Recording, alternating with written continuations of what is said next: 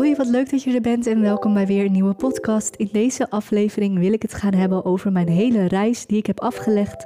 Hoe ik van biologiedocent uiteindelijk mijn geld ben gaan verdienen als fulltime influencer. Ik hoop dat je het leuk zult vinden om te horen en ik zou zeggen ga er lekker voor zitten of maak even lekker een wandeling terwijl je hier naar luistert en dan uh, gaan we nu snel beginnen. En ik ga je als eerst meenemen naar mijn allereerste opleiding na de middelbare school. Dit was de Kunstacademie in Amsterdam. En hier hadden wij het vak Nieuwe Media. En bij nieuwe media, dat is eigenlijk een beetje zoals het woord al zegt, de media, maar dan de nieuwe dingen. Dus dan kun je denken aan geluid, aan beeld, Um, dus we kregen daar les over hoe je een camera kunt gebruiken, hoe je video's kunt bewerken, allemaal dat soort dingen. En ik weet nog dat van de hele kunstacademie was dit mijn favoriet. Ik vond dit zo interessant en ik kon hier zoveel creativiteit in kwijt. En heel vaak dan heb je vakken die heb je maar voor een bepaalde tijd. En ik weet nog toen dit blok was afgelopen, vond ik dat zo jammer, omdat ik dit zo ontzettend leuk vond. En ik weet nog dat ik aan mijn ouders geld had gevraagd voor een spiegelreflexcamera en dat ik die uiteindelijk met kerst volgens mij heb kunnen kopen. En ja, dat was zo'n magisch moment dat ik eindelijk mijn eigen camera had. Tijdens de studie mochten we gebruik maken van de camera's die er al waren, op school natuurlijk. En nu had ik mijn eigen camera en kon ik er dus ook thuis gebruik van maken. En YouTube was in die tijd, nou ja, een totaal andere wereld dan zoals we hem nu kennen. De community was natuurlijk nog veel kleiner, omdat niet heel veel mensen erop zaten. En het was daarmee dus ook ja, een fantastisch platform om vooral je creativiteit in kwijt te kunnen. En ik weet nog dat ik uh, elke dag, dan kwam ik uit uh, mijn studie en dan ging ik op zoek naar nieuwe YouTube-video's om mezelf te laten inspireren. En omdat ik nieuwe media dus zo leuk vond, was ik dus echt op zoek naar video's over hoe je, nou ja, foto's kon maken, allemaal dat soort dingen. En ik weet nog dat in het Nederlands kon je hier heel weinig video's over vinden. Toen dacht ik van, maar wacht eens even, als ik hier nu op zoek naar ben, dan zijn er vast een heleboel andere mensen op zoek naar video's over hoe je een camera kunt gebruiken, tips over fotografie, over hoe je je foto's zou kunnen bewerken. En dat was dus ook het moment dat ik hier zelf mee begonnen ben. Volkomen impulsief, dat besef ik mij nu ook, want ik had hier helemaal geen plan voor. Ik had helemaal geen strategie. Ik wist alleen dat ik het heel erg leuk vond om te doen. En daarom ben ik dus uiteindelijk die video's gaan maken. En het was zo ontzettend leuk, want ik kreeg zoveel interactie met mensen, met mensen die dus mijn video's keken. En dat voelde ook als heel erg bizar in die tijd. Je kan je zo voorstellen, YouTube was nog super nieuw. En als je dan een video post op het internet, dat andere mensen jouw video dan kijken, er, er tijd voor nemen om er naar te kijken, reageren. Op een gegeven moment had ik ook een um, ja, soort van format waarbij mensen dan hun foto konden toesturen. En dan hadden ze een bepaalde wens van ik wil deze foto zo bewerkt hebben. Of dat ze dan gewoon puur de foto opstuurden en dat ik die dan in de video ging bewerken. En dan gaf ik tijdens de video gaf ik daar uitleg over, over hoe ik dat deed. Gaf ik tips voor de mensen thuis. En dat was zo ontzettend leuk. En ik weet nog dat ik het heel leuk vond om in mijn vrije tijd zelf video's te kijken op YouTube. En dan keek ik veel video's over uh, ja, shoplogs. Dus dan vooral de Amerikaanse YouTubers moet ik zeggen. Dus ja, J Loves Mac, Um, de Queen of Blending. Ja, waarschijnlijk zeggen deze namen je allemaal niet. Maar in die tijd waren dat hele grote en bekende namen. Ik vond het zo fantastisch om te zien. Natuurlijk volgde ik Masha van Beauty Gloss, volgde ik ook al. En op een gegeven moment dacht ik van... hé, hey, misschien is het leuk als ik zelf een keer zo'n video upload. Dus wat meer beauty in plaats van fotografie. Dus wat deed ik? Ik ging naar Kruidvat en daar kocht ik van het merk Catrice... kocht ik een soort van, ja, eh, lippenstift... En die nam ik mee naar huis en die ging dan reviewen. En ik had destijds had ik ook nog een blog. Dat was in die tijd was ook nog ja, veel groter dan dat het uh, nu is. Nog steeds zijn mensen wel aan het bloggen, maar in die tijd was het echt een soort van het Instagram om een blog te hebben. En ik weet nog dat ik dus en een blogpost schreef over deze lippenstift. En ik maakte er een hele speciale video van. Een video die helemaal gewijd was aan deze lippenstift. En dan ging ik hem laten zien, een soort van first impression. Ik vertelde uh, ja, wat het precies was, hoe je het kon gebruiken. Ik maakte er een swatch van. Als je niet weet wat dat is, dat is dus dat je het uitprobeert op je hand. Um, dus ik maakte er een swatch van. En uiteindelijk gebruikte ik hem ook op mijn lippen om te laten zien hoe je er dan uitzag. En ik weet nog dat ik op deze video veel meer reacties kreeg dan ik normaal gesproken kreeg op mijn fotografievideo's. Dus die interactie, dat vond ik zo ontzettend leuk. Dus dat was ook het moment waarop ik besloten heb om uh, meer te gaan doen met beauty en lifestyle video's. En eigenlijk de fotografievideo's iets minder te doen. Want ik merkte gewoon, da ja, daar groeide ik in. En uh, niet heel lang daarna ontving ik mijn eerste voorstel voor een uh, samenwerking. En dat was dus dat ik voor een bepaald merk make-up mocht ik voor, ja, ik noem maar wat, voor 50 euro mocht ik aan make-up uitzoeken. En dat kreeg ik dan thuis opgestuurd. Gewoon gratis, hoefde ik helemaal niets voor te doen. Zolang ik hier maar een video over maakte. En ik weet nog dat ik dacht, wow, wat super gaaf. Ik heb gewoon uh, een, een merk wat interesse heeft om met mij samen te werken. Ik mag gewoon voor 50 euro mag ik gratis make-up uitzoeken. Dit wordt helemaal bij mij thuis verstuurd. Ik hoef daar niets voor te doen. En daar kan ik dan weer content over maken. Nieuwe video's, nieuwe blogposts. En nou, toen ging het balletje dus eigenlijk een beetje rollen. Nou, ondertussen weet ik dat ik uh, helemaal niet echt meer lekker op mijn plek zat bij de kunstacademie. Na een half jaar ben ik daar gestopt en ik weet ook nog dat ik dit zo lastig vond. Als kind, je wilt natuurlijk je ouders niet teleurstellen, je wilt je best doen. En het voelde voor mij echt als falen, alsof ik mijn ouders teleurstelde. Um, maar tegelijkertijd was dat gevoel, dat was zo ontzettend sterk. Ken je dat gevoel dat ja, dat je iets eigenlijk helemaal niet leuk vindt. Je hebt de knoop voor jezelf al doorgehakt. Maar dan moet je het vervolgens gaan delen met de wereld. Goedkeuring vragen aan bijvoorbeeld je ouders. Nou, op dat punt zat ik toen. Dus toen ben ik naar mijn ouders gegaan en uh, heb ik het gesprek geopend. Ik weet ook eigenlijk niet meer precies hoe dat is gegaan. Maar ik weet nog wel dat mijn vader vrij snel zei in het gesprek van... ja, ik had al eigenlijk zo'n idee. En uh, ja, dat je niet helemaal lekker meer op je plek zat. Voor ons hoef je je niet te schamen. Want wij willen alleen maar dat jij gelukkig bent, dat je iets doet waar je blij van wordt. En als dit het niet is, dan ja, so be it. Sterker nog, mijn vader zei zelfs van ja, ik, heb, ik ben eigenlijk blij dat je het nu zegt. Want je had dan zo'n regeling met de studiefinanciering. Dat als je dan voor een half jaar uh, stopte met je, bijvoorbeeld je eerste studie. En het geld wat je dan in die studie had gestopt, dat kreeg je dan nog terug. Dus mijn vader was zelfs nog een soort van blij dat ik het op dat moment zei. En niet nou, nog een paar maanden later. Want het hing echt nog af van een paar weken of die regeling was al niet meer geldig voor mij. Dus dat was het moment dat ik stopte met mijn kunstacademie. Nou, nu was er dus nog een half jaar en dat uh, overige half jaar heb ik gevuld met werken. Ik heb gewerkt bij een strandtent. Um, ondertussen werkte ik ook bij een callcenter. En ook werkte ik nog bij een Chinees restaurant waar mijn ouders dus echt al jaren hun Chinees eten afhaalden. Daar heb ik dus ook nog achter de bar gestaan. Dus in de tussentijd heb ik een heleboel bijbaantjes gehad. Het is niet dat ik daarna niets heb gedaan. Ik heb gewerkt om ervoor te zorgen dat ik genoeg geld had om uit te gaan. Want ja, dat was nou eenmaal de leeftijd waar ik in zat. Uh, dus ik had geld om uh, kleding te kopen, om uit te gaan. En ondertussen kon ik een, ook een soort van leren van ja, wat vind ik nou echt leuk in het leven en wat zou ik willen doen. En iets wat ik altijd heel erg leuk gevonden heb, dat is toch wel het uh, inspireren van andere mensen. Uh, andere mensen dingen leren, mijn eigen ervaring daarin meenemen. En het grappige is ook dat mijn oma die vertelde later dat toen ik als, als heel klein meisje dat ik al zei, uh, wat wil je laten worden? Dat ik dan zei, ik wil later juffrouw worden. En zo achteraf vind ik dat dan zo mooi om te horen dat dat er dus blijkbaar altijd al in heeft gezeten.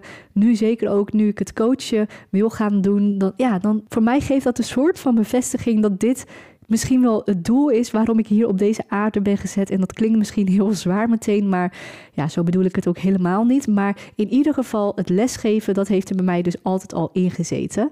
En na dit half jaar dat ik dus heb gewerkt, was natuurlijk de tijd aangebroken van ja, nu moet je een andere studie gaan kiezen. En toen zei mijn vader op een gegeven moment van hey, ik heb een studie gevonden, zou dat niet wat voor je zijn? En het was de studie docent biologie tweede graad.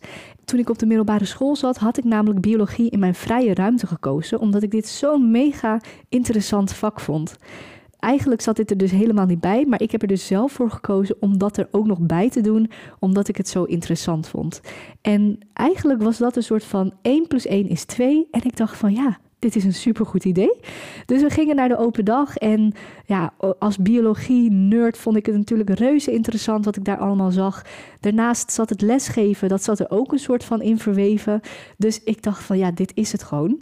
Dus uh, dit is de studie die ik na mijn kunstacademie ben gaan doen. De docentenopleiding tot biologiedocent.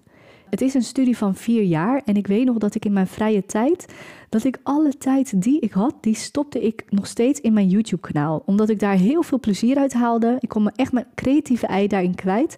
En ondertussen groeide dat ook nog, nog steeds natuurlijk. Dus dat was ja, gewoon een hele leuke hobby die ik ernaast had. Ik ontving bijvoorbeeld nog steeds gratis producten, want dat liep nog steeds door. Maar ik had nog niet echt betaalde opdracht of zo hoor. Dus ik deed echt gewoon uh, puur voor mezelf, omdat ik het zo leuk vond. En als ik 100% eerlijk ben naar mezelf, kwam ik er ook al vrij snel achter dat, ondanks dat de docentenopleiding biologie, dat dat heel goed bij mij aansloot, had ik toch al snel het gevoel van, ja, ik weet niet of ik hier 100% blij van ga worden. Ik weet niet of dit is wat ik de rest van mijn leven wil gaan doen. En nu is sowieso iets doen voor de rest van je leven, vind ik sowieso een hele benauwende gedachte. Maar op dat moment dacht ik ook van, nou, ik, ik weet niet of ik dit wel wil. Wel had ik besloten van, ik ga er alles op alles zetten om deze studie af te maken. Aan de ene kant schaamde ik mij natuurlijk ook een beetje ten opzichte van mijn ouders. Ik wilde niet nog een keer switchen van studie, maar ook niet voor mezelf.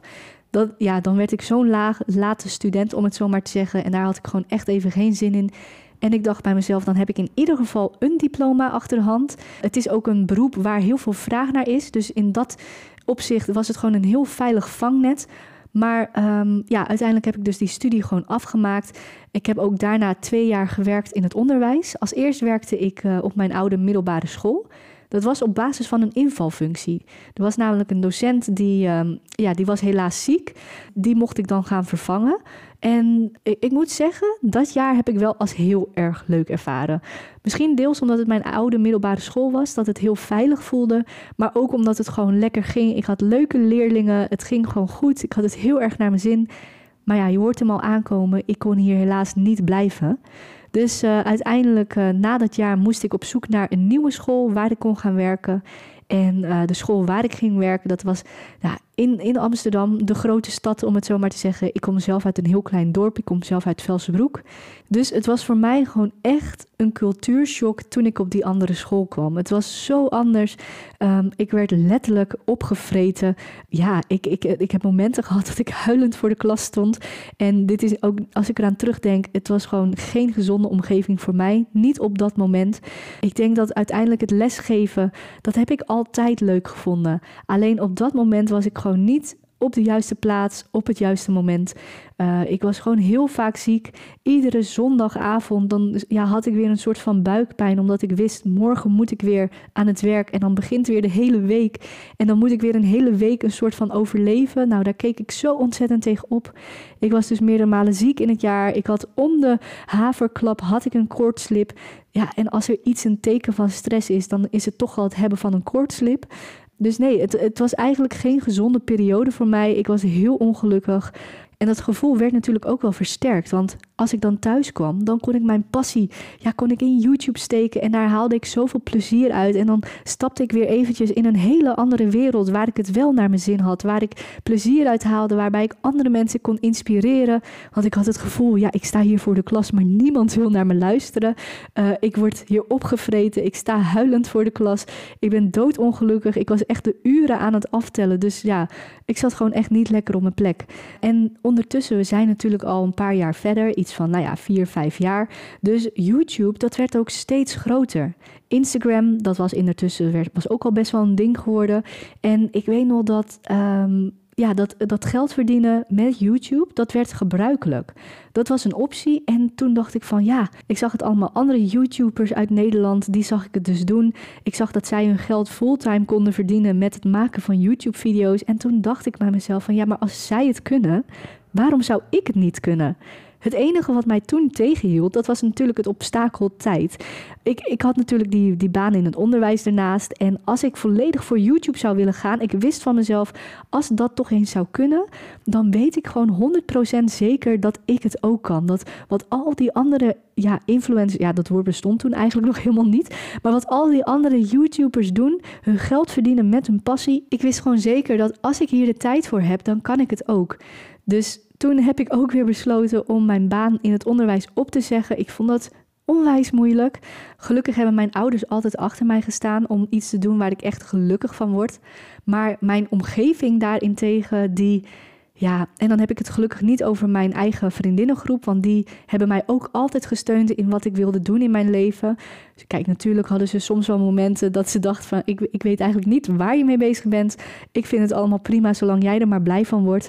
Maar ik heb ook negatieve reacties gehad uit mijn omgeving. Bijvoorbeeld mijn ex, die heeft gewoon letterlijk dingen gezegd zoals van ja, wanneer ga je nou eens een keer een echte baan zoeken?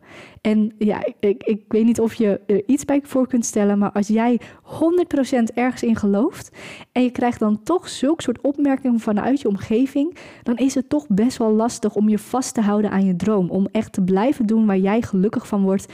Ik werd zo vaak belachelijk gemaakt, ook door werkgevers. Ik werkte dan bijvoorbeeld in een kledingwinkel en dan niet CNA, want daar heb ik, ik heb drie jaar lang gewerkt bij CNA, daar heb ik echt de leukste tijd van mijn leven gehad.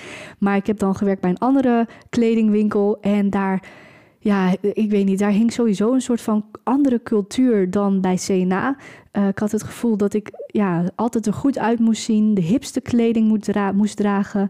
Uh, ik ben daar bijvoorbeeld een keer uitgelachen om de sokken die ik droeg. Ja, echt letterlijk alsof je op de middelbare school zit en je wordt gepest omdat je uh, ja, andere sokken draagt of zo. Terwijl die sokken heb ik trouwens nu nog steeds. Die heb ik nu ook aan. Ze zitten heerlijk. En ik, ik, weet niet. Nou goed, in ieder geval, ik werd daar ook een keer uitgelachen om de sokken die ik droeg.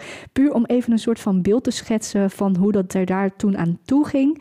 En ook die werkgevers, dan kwam ik daar en dan werd er echt op zo'n sarcastische toon gevraagd van... Enscheling, heb je nog filmpjes gemaakt in het weekend?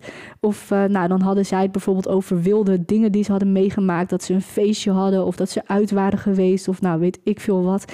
En dan werd vervolgens aan mij gevraagd van... Oh, en Sheling, heb jij nog filmpjes gemaakt in het weekend? Een beetje op die manier. En ik, we weten allemaal, we kennen allemaal dat gevoel dat wanneer mensen niet oprecht zijn, wanneer ze uh, gemeen doen, wanneer ze uh, eigenlijk een sneer naar je uithalen. Ja, dat, dat weten we allemaal, dat voelen we allemaal. En dat, dat was wat er gebeurde.